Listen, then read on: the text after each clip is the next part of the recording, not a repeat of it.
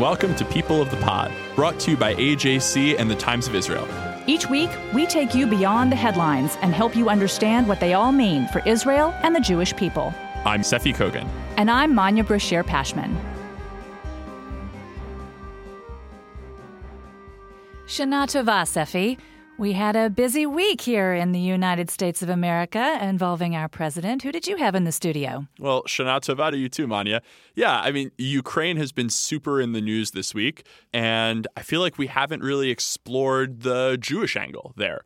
Volodymyr Zelensky, the president of Ukraine, is Jewish. And of course, Ukraine has a really important Jewish community, a lot of important Jewish history. So I sat down with Cnaan Liphshiz, a Europe based reporter for JTA, to kind of explore that whole angle of the ongoing Ukraine scandal. What about you? Fascinating. Well, I spoke with Edward Berenson. He's a modern European historian at NYU, and he has just written a book after going back to his hometown in upstate New York to explore the one and only case of blood libel in America. Yes, that disgusting medieval notion that Jews kidnap Christian children and kill them for their blood. It made its way to our shores in the early 20th century, and Professor Berenson tells us why. Wow. And then there's also something that we have coming to us from the Times of Israel, right? Yes. Amanda Borschel-Dan, Jewish World and Archaeology editor of Times of Israel. She explores the origins of Kol Nidre music and treats us to some wonderful tunes as well. And then we'll close, as always, with Good for the Jews, which you know I always love. Here's to another great show. Let's do it.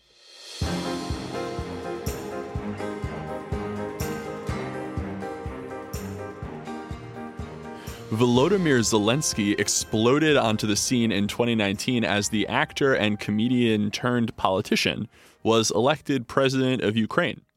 Now he's found himself embroiled in American domestic politics as his phone call with President Trump is at the center of the impeachment inquiry currently taking place in Congress.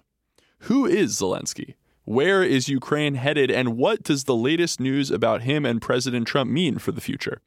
To find out all this and more, we spoke with Cnaan Liphshiz, European news reporter for the Jewish Telegraphic Agency. Cnaan, thank you so much for joining us. Thanks for having me. Volodymyr Zelensky has found himself unwittingly dragged into the middle of American domestic politics. But the president of Ukraine is more than just the man on the other end of the line during President Trump's now infamous phone call. So, when did Zelensky first come onto the scene as a global player? One of the amazing things about Zelensky is he came out of nowhere. This guy started a television show called Servant of the People in 2015 for a television network in Ukraine that is owned by an oligarch named Kolomoisky. Remember that name. We'll get back to it a little bit later. And actually, in that show, he portrays the a teacher who gets kind of thrown into the position of the president of Ukraine and therefore is not beholden to the corrupt politics. And he changes everything in that country. And then in 2018, he actually announced his candidacy and he wiped out the competition, won in a landslide both rounds, 60% approval rating, and became the president of Ukraine out of nowhere, not beholden to the corrupt politics of that country. And in fact, one of his first directives was don't hang my portrait on your wall if you're a civil servant. I'm not God, I'm not the head of the party, I'm just a servant of the people. So, you know, a closing of the circle in a sense. So tell us more about Servant of the People. Is it more like a West Wing kind of show or more like Veep? So it's a comedy, uh-huh. a wacky comedy about this teacher who posts on Facebook really eloquent, piercing criticism of the system in Ukraine. The in some posts he references the deep state in Ukraine and how corrupt the judiciary is, and how you can't get justice, and just how uh, a really badly designed and uh, everything is in Ukraine, and that kind of props him up on a wave of discontent. And so Zelensky's presidency, I mean, has that been a comedy as well, or has he taken a serious turn since coming into office? Well, throughout the campaign, he's been very non-committal about key issues like primary issue is how are you going to deal with Putin? And one of his catchphrases was, I'm going to speak to Putin on eye level, which works in Ukraine in a reference to how short he is. So both men are. So um, uh, Poroshenko, his predecessor, Petro Poroshenko, was a tall man. So he kind of got off the hook with these charming one-liners throughout the campaign, and then he became president, and he actually had to uh, apply policy. And what he started off with a string of very bold moves. For example, he fired his entire cabinet and uh, led a re-election and replaced them. And right now, this all happened in May. He was elected in May. And, you know, Ukraine is a country of 45 million people. There's too many balls in the air to know exactly on which side he's going to land. But he's certainly not behaved as this nonchalant guy who takes it all as a joke. Uh, rather as a reformer, a very serious minded reformer against corruption and nepotism. He's actually behaving like a guided missile, like a politician, a born politician. Uh, kind of imagine a, a state attorney being appointed leader, so taking out his corrupt nemesis. And has he been successful in tackling corruption in Ukraine? Well, like I said, he was elected in May. This is September. It's a very big machine, and it's going to take a lot of time to correct course. So that's too early to tell right now. We're going to have to look at the judiciary. We're going to have to look at test cases of uh, uh, sons and daughters of people who are famous or powerful in order to see whether changes occurred. And uh, already, what happened with uh, President Trump does not bode well for Zelensky because in that phone call, he appeared servile. He basically told Trump, Oh, yeah, I'm on it. I'm going to look at what Joe Biden's son did in Ukraine. He was basically bootlicking in a way that is very reminiscent of the way that Ukrainian presidents and leaders have run foreign policy. So, in that regard, that was a, a huge demerit. Uh, he's also not been very active in uh, firing judges. The big problem in Ukraine is judges. He hasn't tackled telecom giants. And another demerit working against Zelensky is the fact that he was very tied to Kolomoisky. This is a Jewish oligarch who is known as a shark. In fact, this guy kept a shark tank at his office because he admired the animal so much, uh, something that impressed a lot of interviewees. A very cutthroat, you know, no nonsense uh, Ukrainian oligarch in the worst of uh, of the connotation of that word. So this guy gave him his show. This guy gave him his break. And what is he going to ask in return from Zelensky? He could ask for plenty. Hmm. Um, Cnaan, you described uh, Zelensky's manner on the phone call with President Trump as servile. I'm sure that Ukrainians don't necessarily like to see. I don't think any citizen would like to see the the leader of their country ingratiating themselves in that way with another world leader. But from a certain perspective, uh, from those of us in the West, should we perhaps be glad to see that kind of deferential tone toward the president of the United States as opposed to toward the president of Russia? You know, Ukraine is one of these countries that's kind of always balanced on a knife's edge between teetering toward the West or toward Russia. Well, that's an interesting question, actually. Uh, listen, uh, Ukraine in 2014, a little bit of background.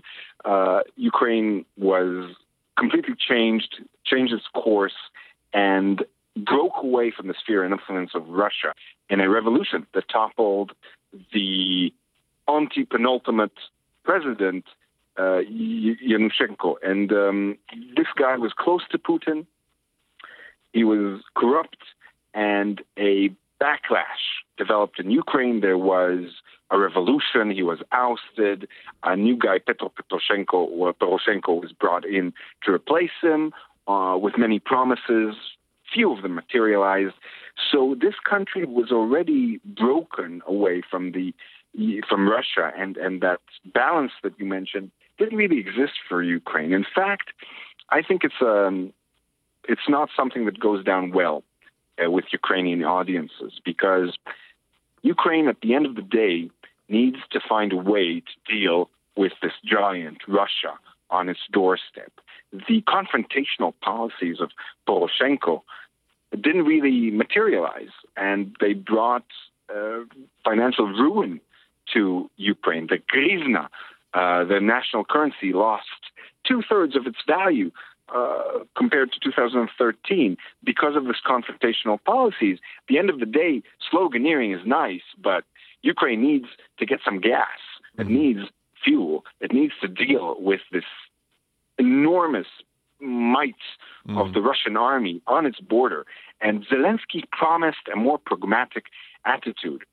When he's being deferential to Trump, it gives the impression that he's still holding out for American support to rescue him from Russia's clutches. Maybe the EU will come in and help them. That's the kind of um, rationale that guided Poroshenko. So, in a sense, that's the failure. Mm-hmm. So, one thing that we haven't touched on yet is that Volodymyr Zelensky is actually Jewish.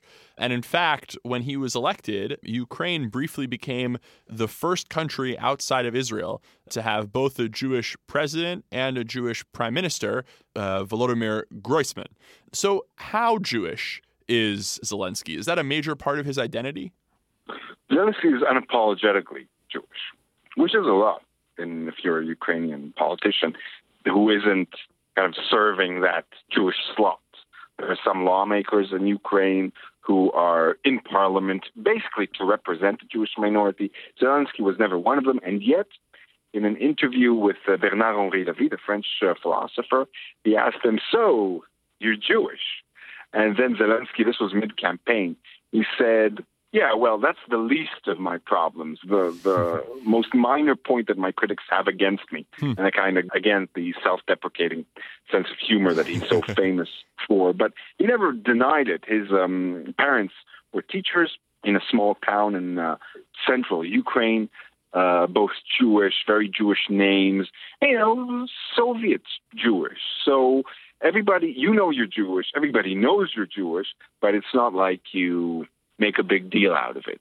Mm. Just suffer some discrimination for it. That's that's kind of where you pigeonhole the Zelenskys, and uh, and that's a lot because if you take Yulia Tymoshenko, uh, a leader of the 2004 revolution, everybody knows that her mother is Jewish, but it's like a secret you don't admit, which makes sense because Ukraine had 1.5 million Jews before the Holocaust. Not all of them were killed, obviously, and uh, they kind of evaporated into the ether in Ukrainian society. So when a politician that's running for the highest office says, "Yeah, I'm Jewish," so what of it? Uh, that's a big deal. Hmm.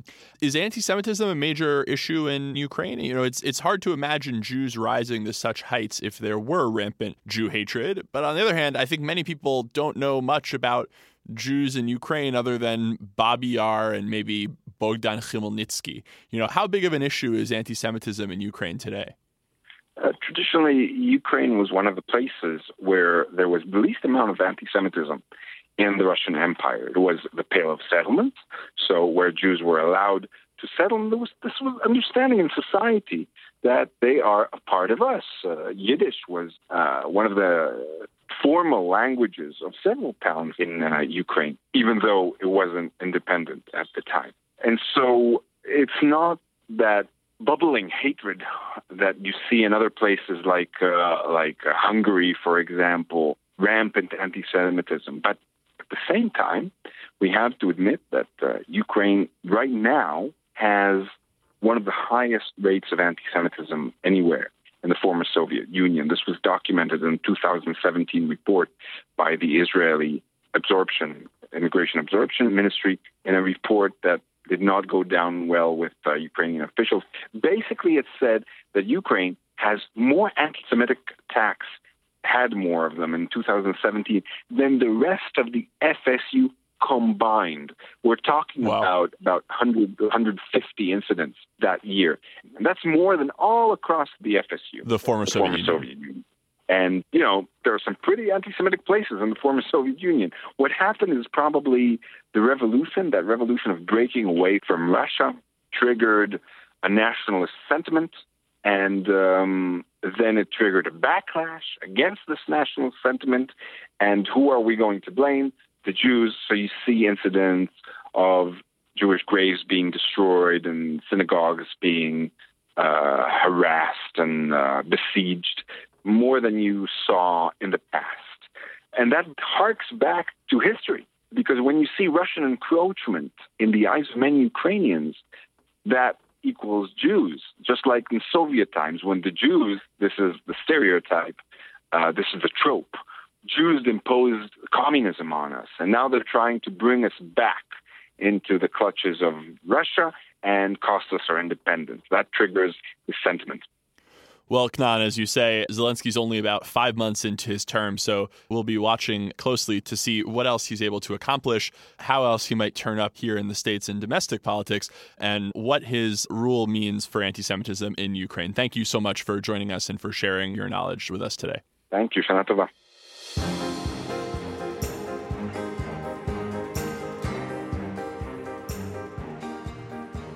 Barbara Griffiths was only four years old when, on September 22, 1928, she wandered into the woods near her home in Massena in upstate New York and disappeared. Hundreds of townspeople conducted a frantic search for the missing girl, and a rumor quickly started to spread that the Jews in Massena had kidnapped the little girl for a ritual killing. A rather notorious and anti Semitic accusation waged against Jews for centuries called blood libel. Fortunately, a day later, the little girl was found, and the rumor was put to rest but the fear it stoked in the small Jewish community of Massena was not. Born in Massena, Edward Berenson grew up hearing the cautionary tale. Now, a modern European historian, he decided to return to his roots and explore just what led to this hysteria, which he writes about in his new book, The Accusation Blood Libel in an American Town. Professor Berenson is with us now to share what he learned. Professor, welcome. Happy to be here. Before we learn about your journey and how you put this book together, let's talk about what blood libel actually is and how it came about. I know it as this ridiculous notion of the blood of Christian children was used to make the matzah. But I know it's a little bit more than that. And I know some, many people, unfortunately, don't think it's that ridiculous. So can you explain why? Right. So it's an old libel, an old accusation against Jews that goes all the way back to the 1100s. And the idea is that the Jews need to kill Christian children for their religious rituals. And the first blood libel that we know about took place in England in around 1150, and that one didn't yet involve blood, but it did involve torture. And the Jews of this little town of Norwich, England, were accused of crucifying a young boy and letting him slowly die on the cross. And a couple of centuries later on the European continent, this, this notion got turned into a blood libel because after 1215, this is when it became a dogma of the church that the Eucharist involved the transformation of blood and wine into the, the body and the blood of Christ. Mm-hmm. Right. The bread and the wine bread and turns wine into the body transferred into the body and blood of Christ. Okay. And so this became a dogma of the church. That is, if you were a Catholic, you had to believe this. And there were plenty of Catholics who didn't believe it. You know, it's a kind of strange idea. You have wine and you have bread, and this is transformed in ritual to the body and blood of Christ. And so the church officials cracked down on Catholics and they mostly came into line. And, but of course, the Jews didn't believe this. And so this sort of added to the notion among Christians that Jews were, were heretics, that they had the wrong beliefs, and that somehow they had these wrong beliefs because they were involved with blood rituals of one sort or the other. Wow. And so they somehow transferred the blood, the whole notion of transubstantiation, into Jewish ritual of imagination. yeah, it may, it may have been the, the idea somehow that Jews were, were the, the kind of people who really did use blood, real blood. So it wasn't a transformation from wine into blood that somehow the Jews didn't want to believe this because they really did use blood in their religious rituals. And wow. so the Catholics said, we don't really use blood, but we have this belief that a miracle takes place during the ceremony of the Eucharist. You don't have miracles, so you must use actual blood. So, something like that. I mean, there are other complications about all this that I don't know whether we want to go into or, or not, but it really, after 1215, when transubstantiation becomes a dogma of the church, this is when ritual murder begins to involve blood. And so the original blood libels take place after that. Okay. So I was going to ask you I mean, there's so many anti Semitic tropes. There's greed, there's power. I, I shouldn't be sitting here listing these. Yeah, right. uh, but why such a primal graphic trope? I mean, why did they go there? It's it's there isn't a great explanation. What we know is during the period when you first had these accusations, this was a period of just intense hostility to Jews on the part of Christians. This would be the period right before Jews began to be kicked out of every European country. Right. England, Right. France, the Germanys, everywhere. Jews were ejected. And so it, it had to do with the tightening of beliefs in the Catholic Church. It had to do with the Crusades. So the Crusades, the Second Crusades, roar through the European continent right at the end of the 1000s. And so Jews are really targeted, forced to convert. Many were killed, property destroyed, and, and, and everything. And so the Crusades then sort of spark, in part, a period of really intense hostility to, to Jews. And then there are theological debates that target the Jews. You know, the Jews are people who have been confronted with the truth about Christ and they don't believe it. Mm. Mm-hmm. And so we can't tolerate this. And so so it's during this period 11, 12, 1300 that that hostility toward Jews is really intense. Okay, so how does it survive the centuries? We're talking about a 20th century story here. Mm-hmm. So how does blood libel survive that long? Right. So that's a great question. So, for one thing, in the early years, so the 1100s to the end of the 1400s, there are blood libels all the time, Okay. one after the other, and they usually result in violence against Jews. And then during the Protestant Reformation, the blood libel subsides for a time. The problem in the Protestant Reformation is witchcraft. Ah. Okay. and so you get through the Protestant Reformation and the blood libel comes back because people retain memories of it. And they retain memories of it because it gets etched into Catholic iconography. Ah. And so the boys who were supposedly the victims of the Jewish blood libels, they became saints. There was a ah. famous, infamous case in 1475, a little boy named Simon. Jews were accused of ritually murdering him, and he became a saint of the Catholic Church. And so you can still go in Italy to churches and see, you can see frescoes and all kinds of other works of art that glorify little Simon. Now, after Vatican II, this was all banned, and Simon was no longer a saint, and so on. But when Catholics would go to church and see graphic depictions, and they are graphic, I don't know if mm-hmm. you want me to go into this, but you see a little boy being stuffed into a barrel with nails sticking out Yeah. alive. And you see a stereotypical looking Jew, you know, with a hook nose, mm. collecting in a vessel the blood as it drips out of the baby. And mm. these are babies. Yeah. You see this stuff on the walls of churches. Yeah. And so, it's hard to is what, shake. what allows it to sink in and stay there. Yeah, interesting. Okay, so why did it take hold in Massena? Yeah. Did it have something to do with the current events, the politics of the time? Why did it take right. hold? So this is what happened, and you get to go back to Europe for a second, and that's because there's a big revival of the blood libel at the end of the 19th century. Mm. Germany, Poland, Hungary, Greece, all over the place. Mm-hmm. And this has to do with rapid industrialization and changing demography.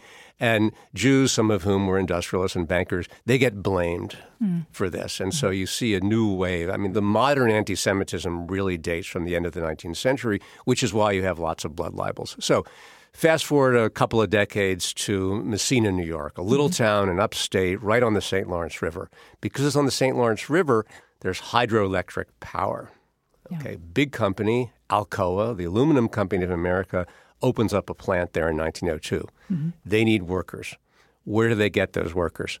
They go to Ellis Island and they get people coming off the boat. Many of those people come from places in Europe where the blood libel had been common in the late 19th century. So that's number one. Number two, where else do the workers come from? Well, they walk across the border from Quebec Ah, a Catholic, very traditionalist, conservative province at that time where, sadly, anti Semitism was rampant. Mm-hmm, mm-hmm. And because Quebec is so close, it's five miles away. from the center of town. And so the Quebecois remain in contact with their family. And so the myths and libels that are circulating there, they, they stay alive. Yeah. And so some of those people would have brought Okay. that notion in. The Klan has a big revival, the Ku Klux Klan in the 1920s. And then finally, there's Henry Ford. Mm-hmm. And Henry Ford is a really bad guy. I mean, he published the only explicitly anti Semitic newspaper in American history. Mm-hmm. His editor in 1924 went over to Germany to have a meeting with Goebbels. Mm. And so this was a paper with a big circulation, more papers printed than the Sunday New York Times. Yeah. A lot of people read the thing. Mm-hmm. And that's one ingredient, too. And then finally, there's the presidential election of 1928, where there was the first Catholic candidate, Al Smith. And so there was just a vast amount of religious hostility. And it turns out that Al Smith's two main advisors were Jews. Ah. And that was, but that seems counterintuitive that a Catholic candidate would have Jewish advisors when that was where the tension was. So that's really interesting. In the 1920s, there's so much kind of hostility toward foreigners, toward immigrants. And there's this idea that we need to return to a 100% Americanism, which means Protestants from Northern Europe. And so Jews and Catholics and African Americans, to, to some extent, formed a kind of de facto alliance because they were the victims of these ideas. Okay. Even though some of the anti Semitism was coming from Catholic circles, they actually found a common thread Right. but- uh, in these and decades. these were European Catholic circles. Okay. So the really interesting thing is that before this Massena case, the blood libel was essentially unknown Mm. in the United States. And that's because American culture is essentially a Protestant culture, and the blood libel comes out of European Catholic culture. You don't see it really in Protestant countries in, in Europe. And so American Catholics until the late 19th century, when you had immigration no longer from Ireland, but from Central and, and Southern Europe, where there were a lot more Catholics, this is when the blood libel came to the United States and also via Quebec. And so, and this was the one and only case in America of blood libel, at least to this magnitude, right? Yeah, yeah. So there are re- records in the Yiddish press of a Polish immigrant saying to a Jewish neighbor, You kill babies. Hmm. But the Massena case is the only time in American history where the public authorities credited the accusation and acted on it as if it were true. Yeah, so tell us a little bit more about how this case unfolded in Massena. I mean, was Right. this just a few bigoted individuals who had this theory that uh, Barbara had been kidnapped, or was it bigger than this? I think it was bigger than that. Mm-hmm. The mayor and the police chief summon the rabbi mm-hmm, to mm-hmm. come into the police station and they question him.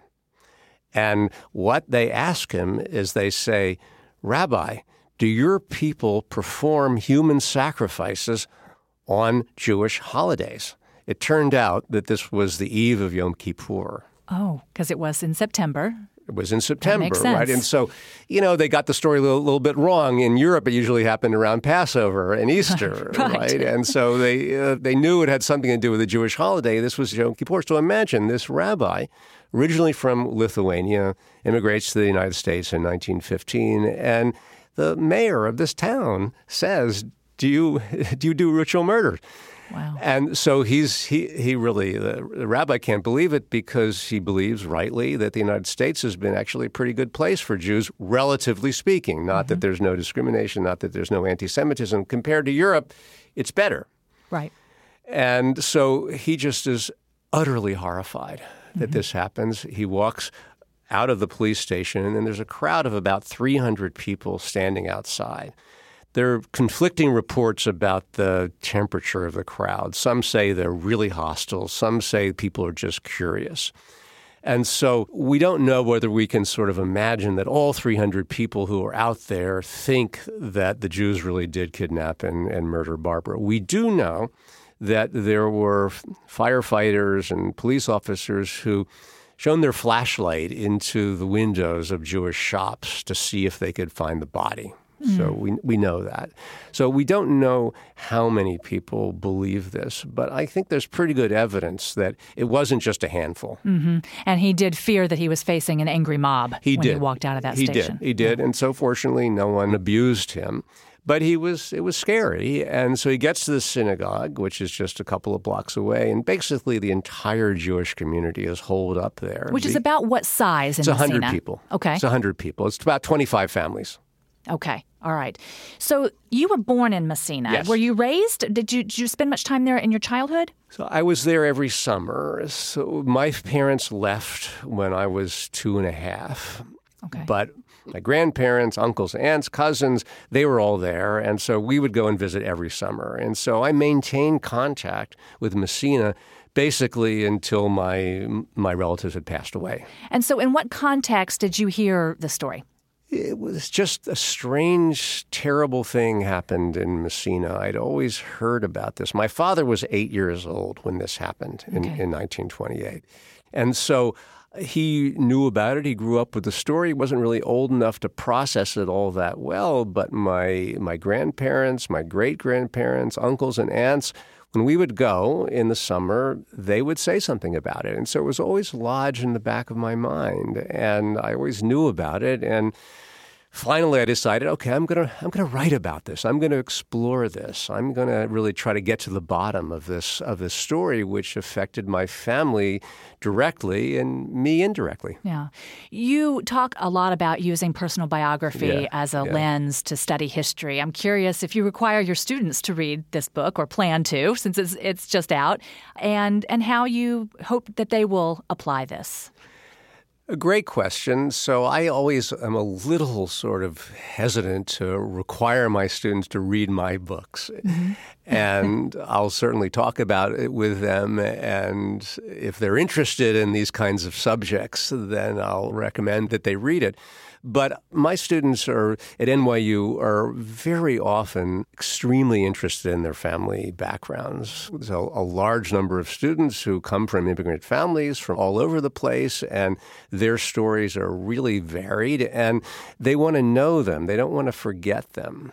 And so, this is one thing that I like to emphasize that, especially since you come from someplace else, it's really important to keep those stories alive because they create a richness in, in our culture. Yeah. And how can we apply the lessons learned in this book to today's political climate, to the anti Semitic incidents we see happening today?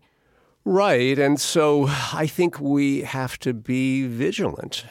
And one of the, the ingredients of the Massena blood libel of 1928 is the existence of an anti Semitic newspaper hmm. that is a form of media that circulates ugly ideas about Jews. Mm-hmm. Unfortunately, we now again have these forms of media on the internet. Yeah. HN, and mm-hmm. so that's that's what's worrisome. I, mean, mm-hmm. I don't think it's likely that these terrible ideas are going to get into the mainstream press. I don't think it's likely, at least in the near future, that we'll have prominent political officials who will credit these ideas, who will give them legitimacy. Yeah. But if that happens, then we have grounds for worry. So we have to be vigilant against that kind of thing. Yeah. Professor, this book is so interesting. Thank you so much. I, I could talk to you for hours about this, but the title of the book is The Accusation Blood Libel in an American Town. Thank you so much, Professor, for joining us. Thank you.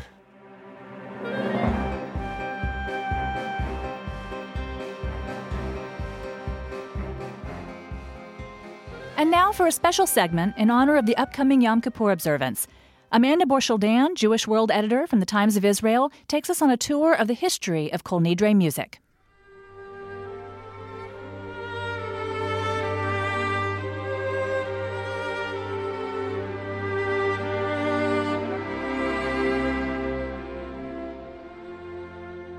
To get to Israel's National Library Music Collection, you first pass by the remarkable, shockingly colored stained glass windows created by Mordechai Ardon to commemorate Isaiah's vision of eternal peace.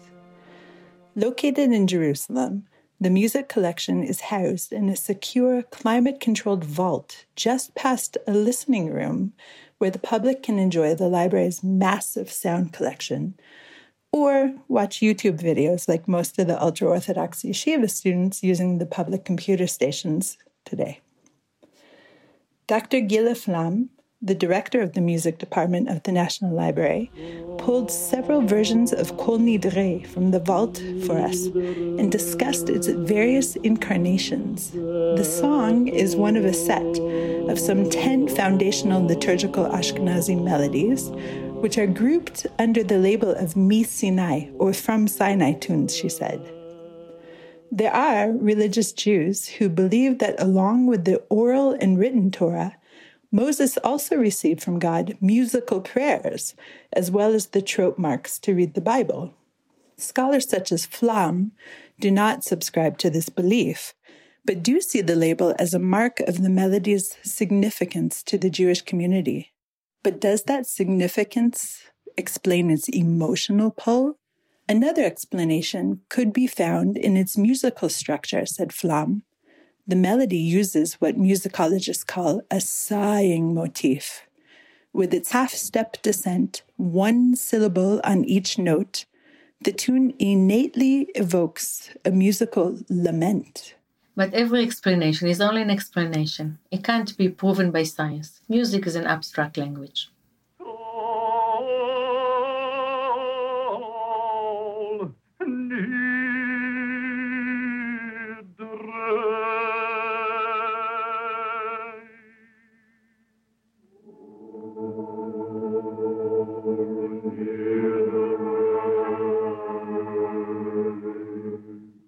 The composer of the tune is anonymous, but as Flam clarified, Anonymous creations were always originally created by a person. We just don't know who he or she were.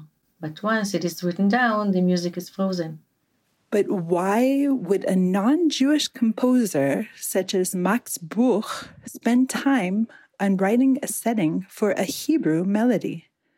Conductor and music historian Leon Botstein wrote that Jews were a crucial part of German culture. They were eager participants in amateur music societies, and they represented a disproportionate share of the audience for concerts. Indeed, Bruch himself appears to have counted on the Jewish audience for his decision to arrange Kol Nidre in his setting. It's a mashup of the Hebrew tune with a version of Byron's A Weep for Those That Wept on Babel's Stream, which was written by Jewish composer Isaac Nathan. I got to know both melodies in Berlin, where I had much to do with the children of Israel in the choral society.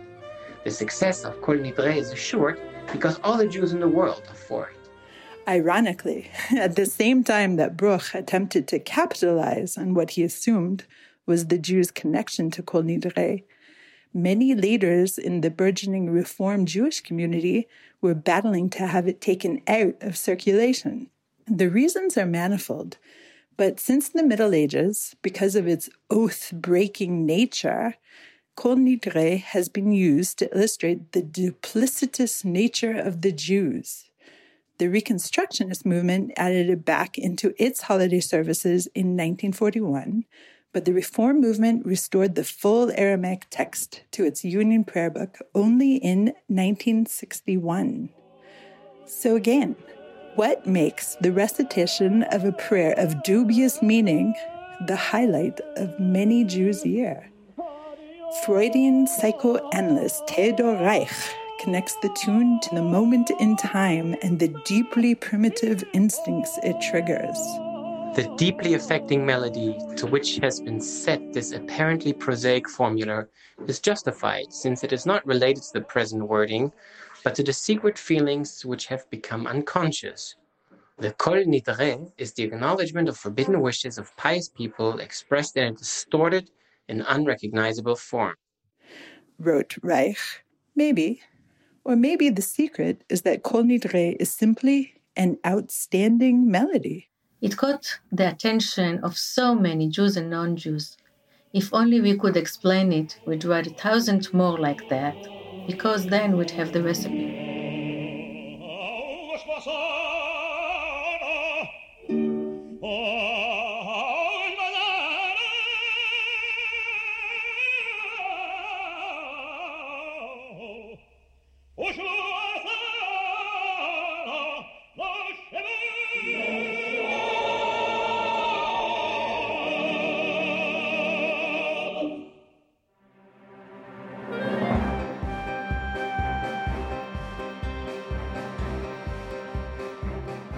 It's time for our closing segment, Good for the Jews, where each week I share one final thought about a recent development in the world and try to answer that age old question Is it good for the Jews?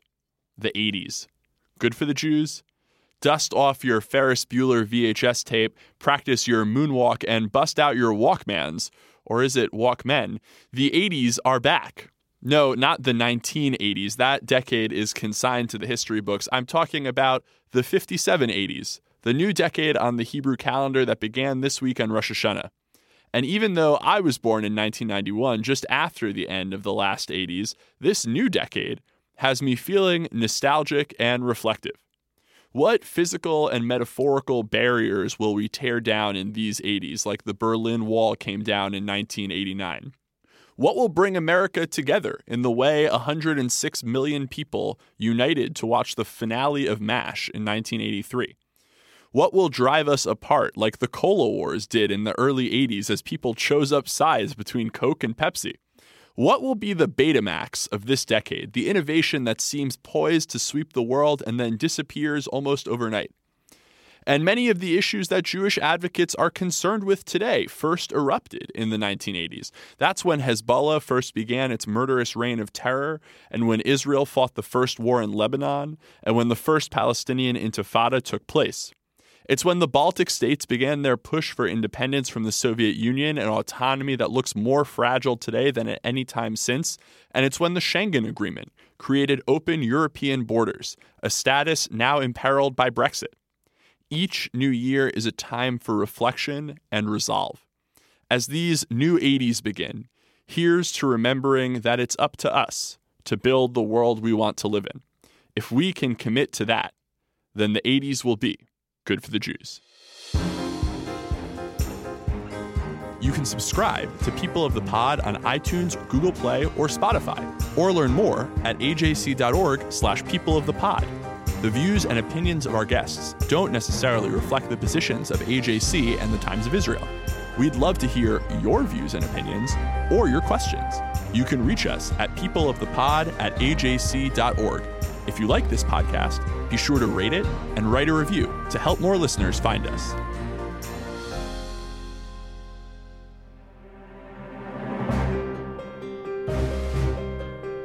Thank you for listening. This episode is brought to you by AJC and the Times of Israel. Our producer is Kukong Do. Our sound engineer is TK Broderick. Tune in next week for another episode of People of the Pod.